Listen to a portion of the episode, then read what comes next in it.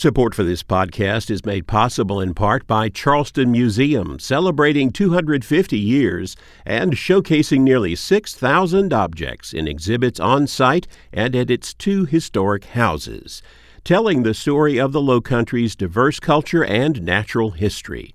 charlestonmuseum.org.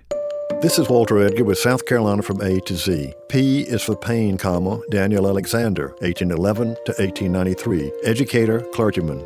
Payne was born of a person of color in Charleston. He was trained early in Methodist traditions at Cumberland Methodist Church. He was formally educated in one of Charleston's free black private schools. He opened his own school where he taught free black students and, clandestinely, enslaved children. In 1834, a new state law prohibited both slave literacy and schools maintained by free blacks. In 1835, Payne left South Carolina, studied at Gettysburg Theological Seminary in Pennsylvania, and was ordained as a Lutheran clergyman. He moved to Philadelphia, where he became a minister in the African Methodist Episcopal AME Church. In 1852, he was elected bishop. In 1865, Daniel Alexander Payne returned to South Carolina to preside over the establishment of the South Carolina Conference of the AME Church.